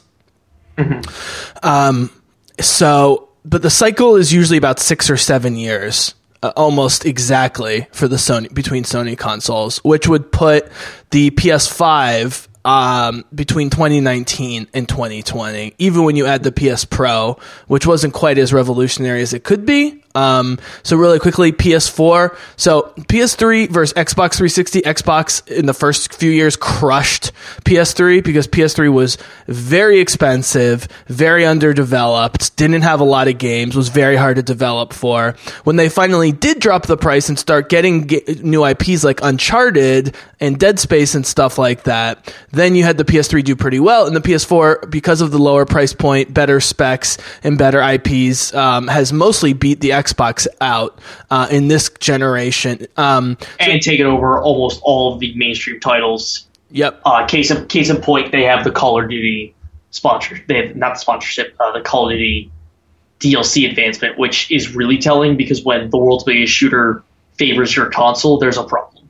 And look, the other console. look, whatever you feel about Horizon Zero Dawn, whether you like it or not, or whether you think it's good or not, bought Sony a ton of goodwill because of the creative development in space and time they gave to Guerrilla. Because other than a collector's edition, which had no DLC related things, had a tiny amount of extra stuff and some toys or whatever, and it was very transparent. And they didn't even announce the expansion until the game sold 2.8 million copies in two weeks, and the expansion was a full on 15 to 20 hours of excellent story and improved gameplay. And as I've been predicting, I've heard other analysts say that Horizon 2 is very much being developed for the next gen PS5 and is high on the list of launch titles, possibly bundle titles for that system. So I was just going to say, I think the PS5 we're looking at probably early 2020, and I think Horizon and maybe a couple other uh, PS IPs are looking like definitely launch day titles um, and possibly fully bundled titles. Um, so where do you think the Xbox is right now? And then maybe we'll end with the Switch because I have some questions for you about the state of the Switch. But in terms of the Xbox, which you know way more about, what's the state of Xbox right now? I think the state of Xbox is a I so they so they released Game Pass. Game Pass Sea of Thieves was the first game to come out that's major on Game Pass. Mm-hmm. So so far I'd say it's their Game Pass is doing pretty good and Game Pass is definitely a plus for Xbox as a whole. Uh, we'll really know when more big games come out for Game Pass, like Forza, like Gears of War, when Halo, when blah blah blah, blah when all these bigger titles come out. Um, I think that they really need to do something big, though. I think Microsoft needs to drop a lot of the greed practice that they pulled back at the beginning of Xbox One, because they, I, they, they, they really dropped the ball at launch for Xbox One. I think what they really expected was is that all their brand loyalty from 360 was to bring stay over onto the next one, and that really didn't happen, especially with the price disparity, the amount of good launch titles, etc. Mm-hmm. Just there was a lot of things wrong with how they launched the Xbox One, mm-hmm. and so I would say that next console release has to be perfect in mm-hmm. every regard. Perfect, actually perfect. Um, they are releasing the Xbox Classics soon, which is um, for for those who don't know, Xbox is the only console to do um, backwards generation play. Finally, someone non, is yeah. for by non-digital stuff. Mm-hmm. PlayStation has a few PS3 games that are digital no, that they have. Yeah, it's lame. That are backwards, technically backwards compatible, but discs, physical discs, you could play backwards compatible with mm-hmm. on Xbox, which is nice. That's probably the biggest and only advantage that Xbox has over PlayStation. They are using Xbox Classics for anybody who like aerial fighters on Xbox Classic. You can now we will be eventually able to play those. Yep. I, I, I, whatever. Mm-hmm. Um, but th- th- th- that's that's that's one of the nice things. So that needs to be a huge success. That needs to that needs to be really nice. That needs to be a nice addition for everybody who likes Xbox. Mm-hmm. Um, and then finally, on top of that, they need to release brand new, good, eye catching titles like Sony is, like Ubisoft is, like, uh, well, Ubisoft is its own publisher, but like Nintendo and Sony are. Because Nintendo, they set themselves up. Sony, they're way set up. Oh yeah, they just announced Spider Man uh, officially, and people yeah. are like, "The uh, already." I know people who own Xboxes who swore they would never get a PlayStation. Now they're buying PlayStations just for Spider Man. Right. right, exactly. They, they, they dropped the ball so hard because of the Xbox One that they that they're in this terrible position now. Yep. Um, and part part of part of it was because Microsoft was only only ever popular in the U.S everywhere else they're kind of eh. Um, that's part of the problem where Sony is popular worldwide. So, yep. Uh, Xbox has a big road ahead of it, and if they don't figure out what they need to do soon, they will be in a bad spot. In the sense that they will they will have to stop developing huge time for the Xbox, and that they'll have to start releasing their games on PC. Yep which I don't have a problem with personally, but yep. it, it, for for a lot of people out there, and I had zero problem with Xbox. I was an Xbox 360 gamer for a long time. Yep. I, I I I I like Xbox. I think they do fine. I think Microsoft is an okay uh, publisher, but I don't think that they. Uh, I, I I seriously think they're going to drop the ball because at this point they they've lost so much of the uh, gamer audience that it's hard. It'll be hard for them to come back. Yeah, I mean, um, I can just it's certainly in. possible. Yeah, it's possible. So all, all they have to do is have Sony drop the ball, which I don't know how it's going to happen because Sony learned their lesson from the PS3, like we were talking about earlier. Well, I think like, look, Sony's biggest disadvantage is that Microsoft you know, owns the PC market essentially from a software standpoint. But that's also Sony's biggest advantage because Sony's exclusives are designed from the ground up to play so well with their system. Like Horizon, I would never want to play on a PC. Whereas like The Witcher, after playing an hour of it and being like, this is not for me, I would much rather play that on a PC. Shooters, absolutely. First person shooters, much rather play on a PC. But Even games like shooters. games like. Horizon or Uncharted, I would never think like it would be a better experience not on the PlayStation. Microsoft's double dipping, and so you know they can do a lot with having the PC market and the Xbox market. But the fact that Sony can just concentrate on exclusive IPs and new IPs um, specifically for consoles, and look, there's a there's an element of brand loyalty. I've been using Sony products literally since the 90s. Headphones, mini disc recorders, you know, uh, disc Walkman, Discman. And honestly, 95% of my experiences have been amazing. And even though I had a few crashes on my PS3, uh, I never lost data and it really just required like a 45 minute reboot and restart and I was fine. So, whereas at Microsoft, which at the I time was literally. I Which at literally time was quit fast. PCs to go to Macs because I was tired of my fucking computer crashing and things not working the way I wanted to. Also, full disclosure, I was entering the music industry, and when you're running an indie music company and don't have a lot of money, there's a lot you can do with Macs that are much more expensive and complicated on PCs. That being said, you know, I'm still able to get a pretty good experience with, you know, strategy games and adventure games on my Mac, and I'm streaming them not even with a capture card, like literally just using software capture I got for 30 fucking dollars. Um, and so I, I'm just soured on Microsoft. I don't think Microsoft is an evil company. I know Bill Gates isn't directly involved at this point, but I, I think he's a really good guy. But I, I, I think there is a brand loyalty and a, and you know also a quality control element that PlayStations just work. And Xbox has had a problem in that area for, for a while, going back to the fact that, what, 15 or 20% of Xbox 360s were like totally royally fucked. Uh, yeah, something like that. But I, I don't contribute that to uh, Microsoft being a bad company. I contribute. I, I think the pro, how it was handled was what contributed contributed to it. But Right. uh, But let's just look. I'm just saying. yes. Let, let's let's just look at the Horizon thing, or, or especially the Spider-Man thing. You know, like the fact that Xbox users are going out in mass and getting PlayStations or upgrading to PS Pros for Spider-Man. Does that ever happen with Microsoft? Because like, oh, I need to get these Xbox titles, and I already have a PlayStation Pro. Let me get an Xbox One. I, it, Uh, I think. Uh, I think if they didn't drop the ball, I think if Sea of Thieves was way better than it turned out to be, Mm-hmm.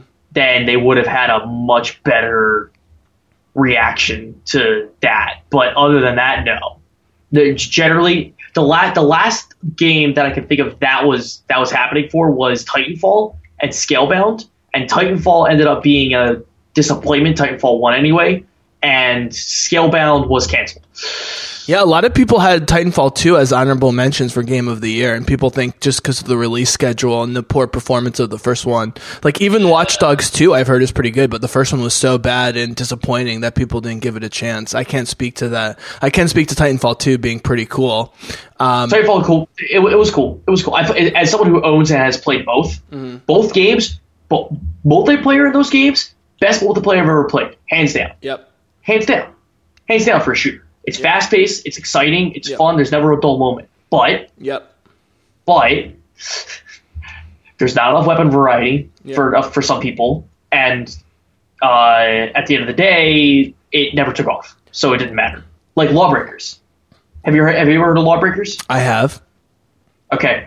Uh, can you tell me? Uh, and I can tell you the answer, but I want you to guess. What was the good current playership for Lawbreakers the past month? I, I have no idea. Six. Wow. Six people played Lawbreakers last month. Wow. I'm not kidding. wow. Six people. You know how hype that game was? Yep. Twitch, you, you, you were Twitch Prime. There was a Twitch Prime pack for Lawbreakers. Hmm. That's how hyped that was, and it didn't go anywhere. Well, and my last point on this subject, and maybe we'll do one or two quick hits and we'll sign off. But my last point is almost without question, the acclaimed and great best selling PS exclusives are almost all mostly or purely single player games. So I still think there's a huge market for single player games, and the fact that Sony keeps producing new IPs that are great single player game experiences is a huge advantage for them. And I hope they don't give into temptation and start putting, you know, backing games uh, like Sea of Thieves necessarily. Not that there's anything wrong with Sea of Thieves. I just don't want PS exclusives to be games like Sea of Thieves. I want Uncharted. I want Horizon. I want the new Spider Man, assuming it's good. You know what I mean? Um, yeah. What's it called? Uh, I I gotta lend you Bloodborne. Yeah, another another basically PS exclusive. No, it was it was a P, it was PS4 exclusive. Yeah. and that's what that's what really launched it off Sure. versus Xbox. And we was like, oh, Xbox. It's been on like sale, this. but if you have it, I would definitely take it. oh, it. I have it. I'm not playing it right now, so go ahead and borrow Awesome. it. Okay. It's twenty. It was, it's twenty bucks normally too, so it's like All right. So, quick piece of news, and then we'll end on the Switch. Does that sound good? sure. Quick piece of news is not being that reported over the last six months to a year or so. Naughty Dog keeps losing senior developers. Interesting. Now, this has already happened in um, uh, BioWare, but with BioWare, it's more clear that Electronic Arts is fucking with them. It's not so clear why Naughty Dog developers are leaving. And by the way, they're immediately signing with other developers and not being sued, which means it's relatively amicable because most of them have in their contracts, you know, exclusivity for one year or something. So, but the main developer of Last of Us, whose name I'm blanking on, the European guy, is still there. The main story writer is there. Uh, I know a lot of people who, like me, could almost not play the original Last of Us because of frame rate problems and the controls were so janky, who really have loved the 60 FPS remastered. I have it. I haven't replayed it because it's such an emotional story and zombie games scare me, but I've heard it's a much better experience from a gameplay standpoint, and I'm sure they'll build on that for Last of Us 2. That's just interesting. I don't know. After the success of the two Uncharted games for this generation and the expectations for Last of Us 2, um, I don't know. I don't know how to explain it. Yeah, no, I mean, I mean like, it, I, it, the same thing comes for through for me for with Gearbox and Borderlands. Uh, Borderlands lost has lost so many good people, especially after pre sequel. You know, I didn't realize Anthony Burch left in 2015. I thought it was more recently, but I looked it up. He's Yeah, like he- developing he- he TV left- content He now. left. He left. He left right after pre sequel. He was like, nope. And also, he left before the whole uh, fucking um, G2A bullshit with Gearbox happened as well. I'm wondering if that contributed to his leaving, his knowing. What happened with that? I actually didn't look into that. I know you So said. okay, so there's a website called G2A that's worth like billions of dollars that nobody know knows that about. I know. What, I know what. G, I know what. G, Right. Well, I'm just explaining for the listeners where they basically are the eBay of Steam and video game codes. They resell codes. So, like, say you buy something like a toy or a video card or anything, and it comes with like a free code for a game you don't want. You can sell it to G2A for a few bucks, and then they resell it way marked up but they've been it's been open that they've been involved in fraud and stealing keys and reselling them and then engaging in fraud with their own customers and they keep getting away with it the way they get away with it is they just throw tons of money at at Twitchers and YouTubers to support their brand until they realize how sketchy it is and then they leave in order to cover their tracks.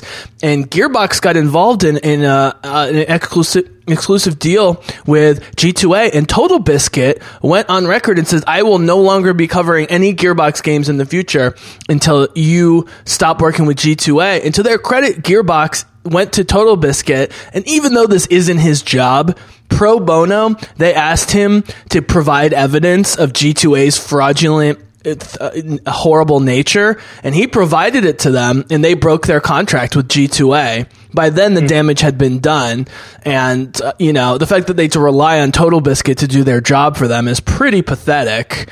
Also the fact that you know yeah, when, when not having Anthony, not having the Burches with Borderlands series isn't a good move in general, I think. And they've put out some shit products as well. So, yeah. Yeah, I mean,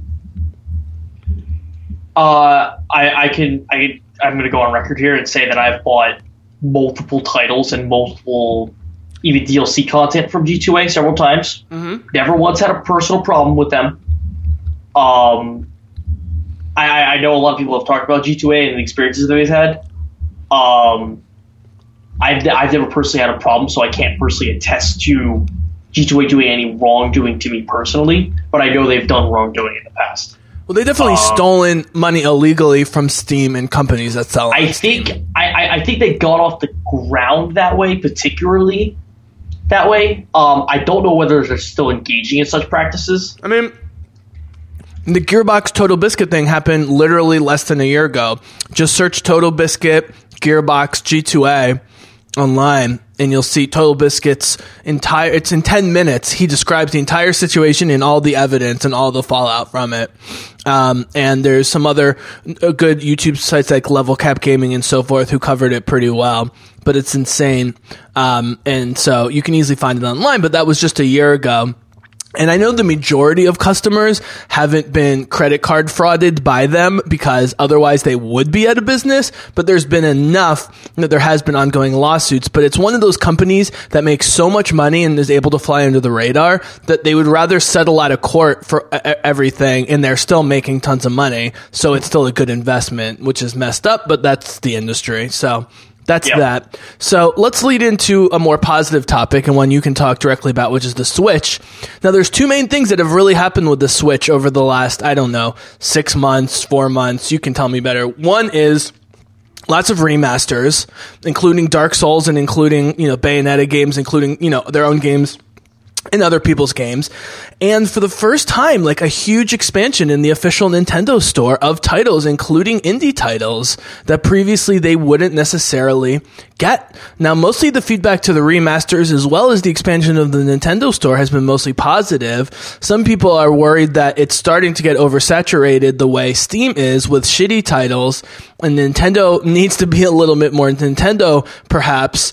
Now, I will say, man, I fully subscribe to the theory that Nintendo can't win with consumers because either they're giving the consumers exactly what they want, which is what the same shit they've always been giving them, and people say we want new shit, and other times the consumers complain because they're doing new stuff, you know, that's not enough like the old stuff and not nostalgic enough and so forth. So I totally get it. I think the fact that they didn't make enough NES and Super NES, you know, uh, systems or whatever was uh, inexcusable, but at the same time is almost commendable in the sense of like it was the opposite of a cash grab. They didn't make enough. They could have made way more money. So I think all of Nintendo's failings for the most part don't have to do with greed and that fascinates me. So I'll throw it to you to finish this up. You can talk about anything in terms of topics I brought up or in terms of just the state of the Switch in general Sure. a year So, into it. Um, so I think the first thing that you forgot to mention, aforementioned, was Smash because Mm-hmm. everyone lost their shit when they found out about it. But that's here the high, neither here or there. Sure. Um, that's going to be huge for the online for the Switch because Nintendo the, the, they are going to be releasing an online pay a pay for online like Nintendo and Sony have done or uh, by, like and Sony have done, with the exception that this is it's twenty dollars a year. Which is a really good. First of all, that's a third of what the other two platforms. That's almost for. no money. That's essentially free. And you get virtual console games for free with it. That's unbelievable. it- but- but- which basically means they're forcing you to buy virtual console games. Which even if you literally use for 20 hours total, you're already making out like a bandit as a consumer. right. If I get Kid Icarus for free, the original, I will lose my shit. Like, but you, you but anyway, Yeah. um, so uh, that that that's um that that's great to hear that they're doing that uh, versus what they what they could do, which is uh way worse. Um, I will say, wait, can I add something real quick? yeah, yeah, yeah. I think the fact that Mario Odyssey and Mario um, Rabbids were so liked, even by people who don't normally love Nintendo or are critical of Nintendo, was great after the Breath of the Wild, where some reviewers like Jim Sterling and others literally were getting death threats sent to their house for giving it a 7 out of 10 and lowering the Metacritic score by one point. And whatever you think of Breath of the Wild, the insecurity of Nintendo and Zelda fans, they feel they have to personally attack critics who gave it a 7 out of 10 and still called it good, by the way. Like still played it and called it good, you know? And like Yeah. like Jim's um, podcast host Laura Kay, who's also a British woman, spent 300 hours on Breath of the Wild and gave it a 10 out of 10 and they engaged in a very productive discussion on the podcast talking about it. Like why can't we just have that productive discussion? That being said, Mario Odyssey and Mario Rabbids were really loved across the board, and I know Right. people who considered those must-buy games e- uh, for, or, I should say, uh, games to buy the Switch for even more than Breath of the Wild, which is saying a lot. Yeah. I so so here's what you have to here's what you have to think about when you're thinking about this. Um, first of all, it's the internet. They engage in stupid shit all the time. Um, Right, but two- people who criticize the Uncharted and Horizon series don't get death threats. You know, I mean, right, it's ridiculous. but but what you have to understand is Legend of Zelda: Breath of the Wild will be cemented as the the top ten games of all time because it is in the top ten games Sure, of all time. but the fact that ten percent of medic of people, the fact that ten percent of the most respected and watched and listened to critics and reviewers don't agree with that it, it is important to note in terms of history and also the reason why the zealots of the game, you know, got so fucking angry with them because it's like you can't just love the game and you can't just be happy with 90% of the industry giving it a 10 out of 10. You know, it's like a dictatorship, you know? It's like when dictators hold elections that are totally rigged and they get 95% of the vote, they immediately go out and murder the other 5% who voted for them, even though they know they were going to win the election because they're the dictators and it was rigged, you know? It's like, it's like you can't just enjoy the fact that it's a great game and you love it and most people love it. You need everybody to love it, which I think is a state of internet culture and, and pop culture in general and the insecurities people have with needing everyone to love a thing. It's not enough for them to love a thing. No, I, I, I understand. I understand. And listen, like, I'm not arguing with you. I'm just, I'm, I'm, I'm trying to talk the other side of the argument, or at least not, or at least the, the other side of what you're stating. But I'm sorry. I'm sorry to go on Um, that tangent. My, my point was, I, th- uh, I think it's a credit to the Switch that they won back some of the people who Right. didn't love Breath of the Wild or were hurt, or were cynical based on how they were treated based on their so-so reception of Breath of the Wild. The fact that they continue to support the Switch because of Mario Odyssey, because of Mario Rabbids, because of Smash, you know, because of I'm sure people are going to fucking love. By the way, a game I really want to play, which is Hyrule Warriors. really, you're a Warriors guy. I'm not, but I've heard that if you're going to play a Warriors game, Hyrule Warriors is the one Fire to play. Emblem Warriors and Hyrule Warriors are actually pretty good. Yeah. yeah. So, Um, so let's just talk but- in general but- so- about remasters but- so- and, and the expansion of the store. Yeah. So like, like, I actually, I actually want to talk about like the one more thing before we close out the Switch update scene here real fast. So, um, what we talk a lot, especially this episode, but also in general on this po- on this podcast specifically about like uh, when we're when we're talking about games or whatever publishers, whatever. If they had done this, it would have been better. Or if they had done blank, or if they just listened to whoever, it would have been better, right? The Nintendo Switch and Nintendo have literally done everything right along the way that it's like like it's insane because it's like except for one thing that I can think of, but it's it doesn't matter so consequently along the entire life cycle of the unit. So they have done literally everything perfectly, and that's what's helped skyrocket the Switch to such well, success. the fact that One Two Switch was a launch title is hilarious, but whatever. Well, one two switch is my my one of my. Listen, the, it didn't launch with the with the unit. I think it should have, but it didn't, and that's That's what I'm saying. right to- Yeah. that's Nintendo's right to do that. That that's not something that I felt like Nintendo needed to do, but they should have. Sure. Um, the the, the grievance I'm more of talking about is um, the fact that they launched uh hey your Nintendo rewards program is actually just buy a game and you have to spend five thousand dollars to get one free free sixty dollar title.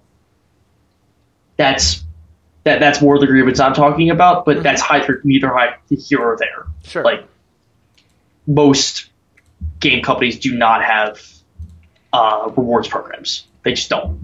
And if they are, they're really scaled up to the point where like you, it's impossible to get anything. Um. Uh, so mo- moving on to like your remastered stuff. Um, PAX East happened this weekend. We got a lot of footage for Dark Souls Remastered. It looks pretty good.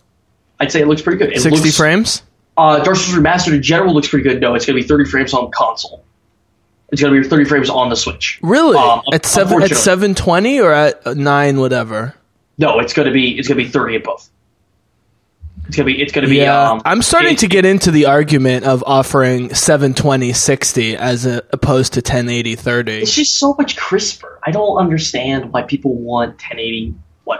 With Zelda, it works because everything's cel shaded and it's different, but like it doesn't Yeah. work. Well, look, I've I've been you know I I've I got the one of the first titles I got with my PS4 was uh, the Uncharted remastered, and even though Uncharted 4 clearly looks better, playing Uncharted 3 at 60 frames, uh, but what's essentially upscaled 720 is pretty dope. Yeah. So no, de- definitely, definitely. Um, Especially action games, right? I mean, Bayonetta at 60 frames must be silky smooth. oh, it's very smooth, but that's part of the that's that's one of the things is that like it all it also all comes down to like how well you port something Yep. and who the publisher is behind porting it. For example, it's Platinum Games who makes Bayonetta. when we talk about when we talk about legendary developers and, and publishers, um, Platinum Games is up there in the legendary category, as in they have never done anything wrong. like, it, like other than other than you may not like their game. Like that's Right. it. It's, That's- it's like that's Rockstar. It's like. Rockstar. Like Rockstar It's like technically haven't done anything wrong. I technically don't like most or all of their games, but they've never done anything wrong. But they've other than other than releasing a title you don't like, they've never done anything wrong. No, that's what I'm saying. I I, I happen they- to find they- Grand they- Theft Auto offensive and stupid, but I can't deny that it's great game design and product. Absolutely. And so Platinum Games is one of those guys up there that just does it really well. Yeah, With even Wii even U- the ultimate sorry, even the ultimate cynic like Total Biscuit heaps praise on Platinum Games generally. and and go, going going back to Scalebound for a second. Yes, I'm still going here because I I wish they actually finished this game. Platinum Games was in charge of Scalebound. It was going to be great, but then Microsoft had to screw it up because they wanted microtransactions in it. Mm-hmm. And th- so Platinum Games said, "Yeah, we're not going to do that," and they stopped development for it. Mm-hmm. So like like when uh like when when you have the right publisher, right game dev team working on a port, Yep. it turns out really really well. And can- they could they could have had Skyrim 60 Yeah. frames on the Can- Switch can I- can I if just- they spent more time on it. Can I just add something really quickly? Mm-hmm. If I didn't know, and I just played Horizon and then Witcher Three, I would be hundred percent sure that Witcher Three was running at thirty frames max.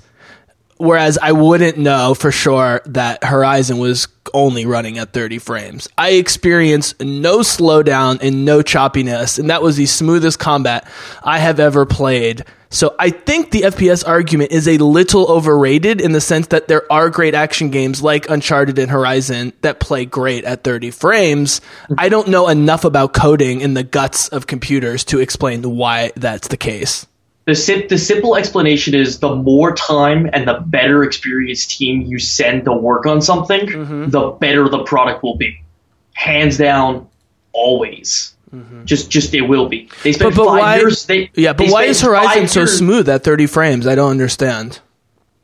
You so so so when you send an experienced team into developing a game, you you you take a lot of things in under circumstance, like how the overall game will look. Sure. And so when you make combat the same as the game world, along with the same as the cinematic world, it all it, it begin you you begin to adapt to the world. That's the first thing. Uh, so for example, in Destiny Two, cutscenes are still in 30 frames. So when you're playing at 144 frames, like I am right now, and then you go into a cutscene, you're like, "What the blazing hell is this?" Right. it looks awful because it's a cutscene. It moves to 30 frames. It's locked at 30 frames. That's that. That's why. When you make the whole game world locked at 30, your eyes begin to adapt to the art style, and everything begins to look fluid because that is the art. That is the world. It's in 30 frames. It's locked there. Yeah, and to be then, fair- and then and then and, yeah. then, and then some other high res Right. textures and Well, some other things. Not everything on the screen will be running at 30. Some things will be running more efficiently than others, and that helps Yeah. blend in with And to be fair, I haven't played a lot of action games of any kind that run at 60. So to me, Horizon felt more than smooth enough. Maybe I would feel it being even better at 45 or 60. So I, I'm not the best person to compare it to, but it just seems to be a little bit of an overrated argument, even though I get the reasoning. I would say, um, I mean, I- I'm, I'm glad you're on my side now, but uh, maybe, maybe now you need to buy two T-shirts, uh, T-shirts, but um, I, I, it's not that I've not been on your side. It's just that Total Biscuit is such a hardcore advocate for 60 frames per second. Hey, here's the thing. Today, it shouldn't be an issue with current day technology. If Bayonetta on the Switch could do it, Yes. every platform out there should be able to do it. I'm sorry. Yeah, and if they can do 4K at, at 30, why can't they do 1080 at 60? It makes zero sense. 4K 30 is different. It, it's different, but I understand like the what, what you're saying now. Uh, it- or, I'm, I'm I'm agreeing with like the why can't it be? Like, it's just like Okay. All right. Well, let's Uh, let's let's head toward the end and, wrap, game, listen, wrap this listen, up. game development costs a lot of money. Yep, it's true. And game developers like their jobs. They spend a ton of time. They spend they, like this is their artwork. This is their projects. I don't blame I don't blame most game developers in the slightest. Sure. I don't. Sure. Um, But it's, however, it's split between, you know, EA and then Guerrilla Games, which literally bet the entire future of their company on Horizon Zero Dawn and could have easily backfired and resulted in all of them losing their jobs. right. Um, Okay, okay. So let, let me close this up because we could go on forever. Name one thing that you really like about the current state of the Switch and one thing that you either dislike or are just concerned about. You can do it in either order. um, They don't have I'm to be huge things. Yeah. I'm, I'm, I'm going to start with uh, the current state of the Switch in what I like. Mhm. I like the fact that um, I, I like that they're starting to really pick up on what they need to release. I think that uh, like the whole argument of everything's really shaky. Oh, they're not going to have enough titles. Blah blah blah blah. Now we're in that phase of everything is coming out. So it's going to be real nice that everything's coming out and that there's going to be a lot more to play. There's going to be a lot more investment in the unit, um, which in turn means just a better overall experience for everything, regardless of what it is. Um, it, it, it means that Nintendo takes more risks, which is always nice because when Nintendo takes risks, they generally do things right. Mm-hmm. Um, so for me, that that's that's what I'm that's what I'm currently enjoying. Um, I would say that um, what I'm not what I'm not too happy about is just the lack of uh, like announcements right now for this year. Sure. Um, now mostly that's because I'm a huge Pokemon fan and we know there's a Pokemon game coming out, but Yep. suppose like like we have gotten no news as of this year about it. And i really think that they're dropping the ball in that sense uh, because they if, if they want to sell units like i have a coworker. He was like man i see that switch. I like how it looks but there's no pokemon game. I'm like there's one coming out there. Wait really there is? I need to buy one then. That mentality is what nintendo is missing is that if they announce right now because you saw it with breath of the wild Mm-hmm.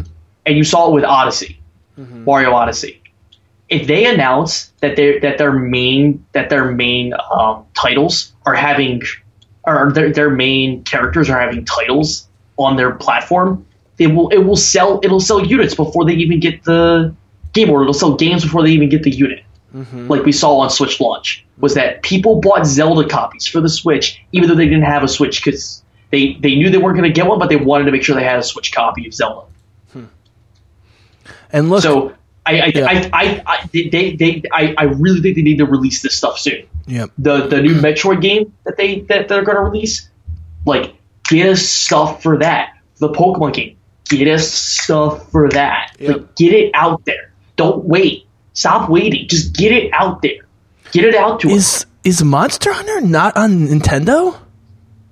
It's not on the Switch. It's Um, crazy to me. But here's the thing. Like, like, so so me personally, I actually don't want them to port it.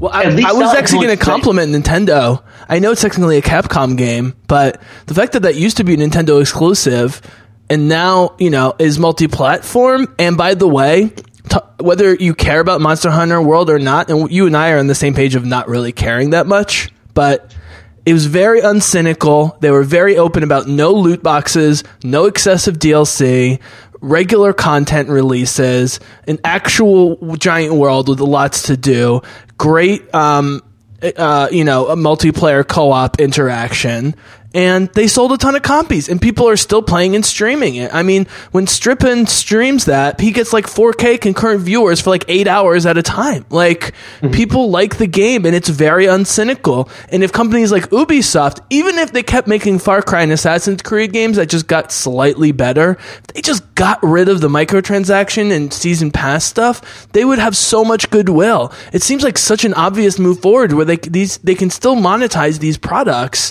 if they just stop being so cynical and greedy. And that would be my final thought, and I'll give you the final final thought. So, I, I, I think, um, just to quickly, just beside besides my final thought here, to quickly touch on your season pass, uh, what you're saying about, I think season passes are too ingrained in the world today for AAA developers that to not to not Well, have people them. are suckers if they buy them. So, you know, keep doing it, publishers, and idiots out there keep buying them. But you're Sure. a freaking Sure. dumbass but, if you but, do but it. most, but, but there, there are half the games out there release quality content for se- with their season. But there's no real financial advantage. I mean, in the end, you either lose there is. money or Yeah, you maybe save a couple bucks. Yeah, there is. Want me to tell you how? Yep. All those suckers who bought into Destiny 2 and bought their season passes along with Destiny 2, and now they don't play Destiny 2 anymore. They just paid an extra thirty-five dollars. How does that benefit consumers?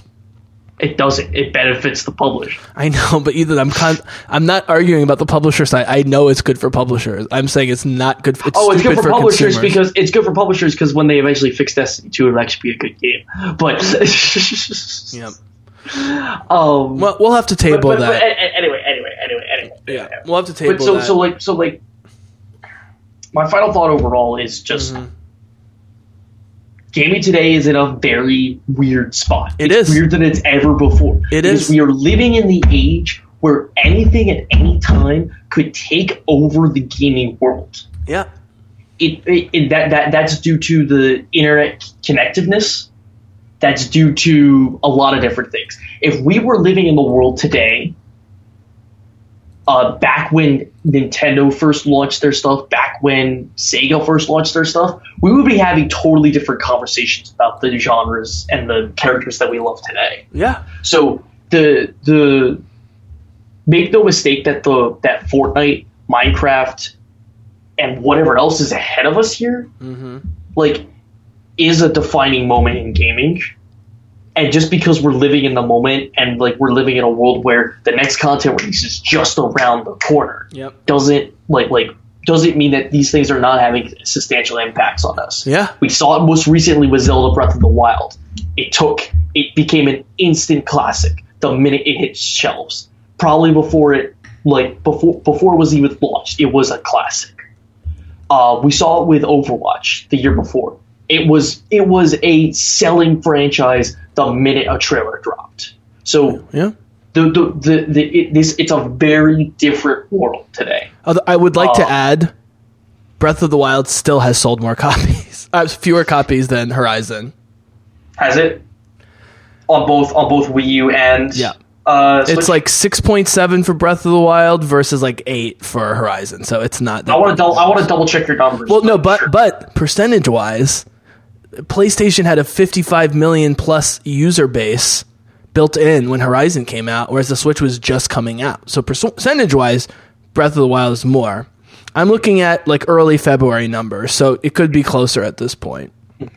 It's close, And- and- but what, look, look, look, my point is the fact that Horizon could get dropped during that release schedule with Horizon NieR and other properties and still do so well, and all of those single player games do so well, and we had the battle royale system thing, and we had all the microtransaction stuff really hit shit hit the fan. I mean, 2017 was a momentous year, and there was maybe more good stuff than bad stuff, which doesn't make the bad stuff less bad, you know, but it just makes it more glaring when you know all the best games last year were basically single player, but we also mm-hmm. had, you know, the battle royale system, which people are really enjoying, you know, and that's a great mm-hmm. competition. I just wish they'd stop suing each other, but that's I guess always going to happen. So And- yeah, and- I think and- I, I guess just I was going to say was we saw a major expansion in quality of single player and multiplayer last year, and that's great. and and and, and just that that kind of sums up like my middle of what I was about to say. And let me just finalize what, and let me just bring that bring this back to my third point, and then full circle it. Um, and so all of these things will lead, and we, we also saw the launch of the Switch, a new way to play game, like actually new way. We've never seen the the mobile gaming world be this great today, whether it be mobile phones, whether it be the Switch, whether it be a 3DS or a PS Vita, mm-hmm. if anybody actually has a PS Vita. But um, Dude, I know a lot of people that really like the Vita from a hardware control standpoint, and it actually works really well playing PS3 and PS4 games on it m- remotely. oh, so. I, I, I, I want I want a PS. if I Vita could get a Vita for $150, I'd probably get one. you can get them cheaper. Well, can, if you can help me do that, I would love it. I would love to be able to play. I'd love to be able to play my PS4 from my bedroom. Um, Anyways, I want to go get ahead. one, I, ahead. I, want to get one for Persona Four, but um, Go ahead. But anyway, Yeah, so me too. And and, and and and with VR and AR taking bigger and better strides as we go on. I know Skyrim VR was a great success. A lot of people liked it. Fallout VR not so much. People didn't like it. But um, with with with VR taking bigger steps, with AR taking bigger steps, like all of these things are hitting at the same time, and it's a great time because that means that the more things that publishers see us like, the better, the, the more money they're going to throw into developing stuff. Even if it's even if it's not as much as they could, even if they're being greedy about how much they're selling it for, Yep. it means more and better products for us in the long run. Yep. Even if it's happening slower than it could. Mm-hmm. So, I would say I, I, I would say that stay in the moment while you can, especially mm-hmm. in this day and age where like like I was saying, everything is just flying by with every content release. Mm-hmm. But also remember that if you don't like something now, enjoy what you enjoy. Enjoy the stuff you're enjoying now. Um, because when that thing you are enjoying comes around, and maybe it's not great, then you keep enjoying what you're enjoying now, and you wait till the next thing you're enjoying Yep. because the mentality today is your $60 game has to be worth my 300 hours of content that I'm going to get out of. Especially when I can get a a, sup, uh, a graphically superior version on the PC at like half price on Steam. Precisely. Precisely. And, and I think if I had to sum up, I'd say when you're buying into the Switch, you're buying into a lifestyle and the entire brand. I want to point out, as of last month, the Switch has sold 14 million worldwide. So if we round up and say Zelda sold around 7 million, that means half of all Switch users bought Zelda. Mm-hmm. If you look which at is which is the fastest selling console Yeah. US. it's already past the it- Wii U. it- it's already it- beaten the Wii U.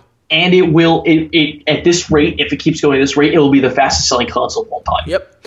And sort of in the middle, you've got the PlayStation with 8 million Horizon sales on about, I think at this point, somewhere between 60 and 70 million, maybe slightly more consoles, which is over 10% of people buying Horizon, which is still excellent. It's not Nintendo levels, but again, they're not going for the same thing. You know, Greatest Horizon is, it's not a brand like Zelda, not a game like Zelda. That's still great.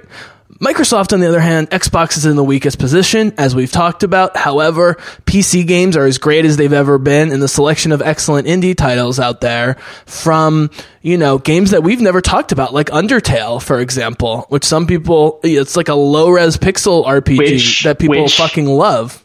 Which is also coming to PS4.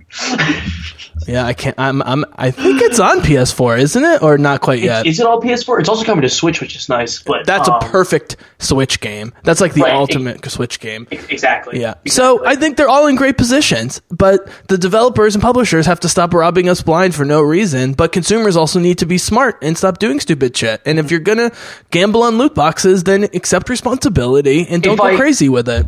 it, it, it- if I and before we go, I do want to give one at, least one Yeah. like like to one plus to publishers. Yeah, give your final shout out. in all of this, in all of this, one plus to publishers, the cost of games have not gone up with inflation. A, a, a, lot, a lot of the microtransaction stuff we see Right. have been due to the fact that in, games have not gone up with inflation. They haven't. Right. It- They haven't. so, but what I'm Um, arguing for is not necessarily free to play, greedy, lower but- lower initial purchase price, like twenty bucks, and plenty of DLCs and microtransactions, but just be more transparent about it and give us more content. Like like you've been saying with Destiny, now with the DLCs, you know you're getting what'd you say, five full missions or whatever? You're you're you're getting you're getting you're getting three hours worth of content or like like story content and then But you know what it is, which is the key part. Right. Yeah. Right. Mm-hmm. You know it's, it's, the- it's the same. So- The Activision very much Call of Duty applied the DLC method for the Bungie for Bungie's DLC development time. Yeah, they they they were like, hey, we're gonna release the four multiplayer maps and the one zombies map and a DLC weapon because why not for fifteen dollars? That, that that's it's the same thing. Word. All right, buddy. Well, we'll keep right. apprised. Um, My friend, my friend here uh, has just text chatted me saying loot boxes are the devil's work. He's listening Yeah. right now. It's not ideal, it, but there is a middle ground there somewhere. They just need to find it. If Nintendo doesn't need to give into it, I don't know why everyone else has to. So Yeah. I I will give Nintendo that. Like I said, the worst thing about Nintendo you can say is that they're just unbelievably quirky and incomprehensible in their decisions, but greed does not seem to drive them as much as a lot of other companies, at least on the surface. No, Nintendo, Nintendo plays safe. They, do. always play safe. Yeah, if any, right, like Which with the Wii U, for example, they played smart. overly safe. Right, exactly. So, all right, No, buddy. the Wii, well, the Wii U wasn't safe. The Wii U just didn't launch with anything. Right, right, right, right. Um, uh, it's it's interesting whether to think whether if they just called it the Wii Two versus the Wii U, if that would have made a difference. Maybe uh, Yeah. Well, no con- no console's ever been called two. Actually, well, yes, sorry, PlayStation Two, but like yeah, I think we can definitively say corporations tend to be greedy and consumers tend to be stupid, and that's been the case across the capitalist market. Video games are not, and that's how it's going to be. So, be B a smart plus. consumer. Love the stuff you love. Don't give people death threats because they don't love the stuff you love. Don't harass people on Twitch because they're women or people of color or so forth. Just don't be a dick. Yeah. Don't be a dick. I think we can leave on that thought. So, thank you very much, Ethan. Look forward to following your progress. I'm hoping there'll be some games coming up besides Destiny. Not that you should stop playing Destiny or stop loving it. I just hope there's some games coming up later on this year that you will like enough to stream and and really get Uh, into depth I'm about. definitely I'm definitely gonna do Monster Hunter later this year, especially in between the the last of the pre Destiny big expansion content. yeah. Um, And talk about a game that's worth waiting for the thirty dollar collector's edition with all the DLC already out, right? I mean, that's the perfect example. Yeah, exactly. So cool. Exactly. So promote your um your channel and tell us, Yeah, uh, yeah, what, I- maybe the times that you tend to stream as well, even though it's I stream on Twitch. I tend to stream on the weekends. Um, I'm streaming on both Twitch and Mixer. Uh, trying to grow a channel somewhere Mm-hmm. at some point. And what what are, what are the um the the sites? Uh, you can go to twitch.tv slash elfedorable, E-L underscore F-E-D-O-R-A-B-L-E, and that is the same over on Mixer. Um, I tend to stream basically whatever I just feel like playing at the time. Um, it could be a variety. It could be some Civ. It could be some Destiny. Um, on my birthday, I stream Portal because I do a yearly playthrough of Portal on my birthday every year. Um, or I'll tend to do quirky stuff like that for every now and then. Sure. Um, I did. I was able to get the Legend of Zelda uh, emulator to work a PC, so I'm playing in 60 frames. Yeah. Breath of the Wild. Yep. And by the way, awesome. I literally have Link Between the Worlds physically in my 3DS, but I'm playing through the third and final version of whatever the current Fire Emblem series is, Revelations, which is actually better than the others. Um, for reasons I won't go into here, even though it's gotten the least Shadow. publicity. Was it Shadow of Valentia? Or, No, Shadow of Valentia I go in and out of because there are these RPG 3D elements where you're in caves and stuff running around, which I just hate. Um, Okay. And it's kids, which I get annoyed. Like the only thing worse than anime characters are kid anime characters.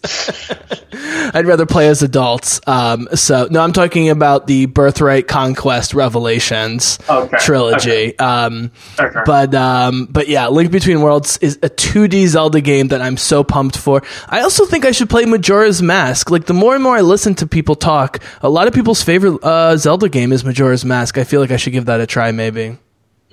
Majora's Mask has a very um, time centric feel to it. Okay.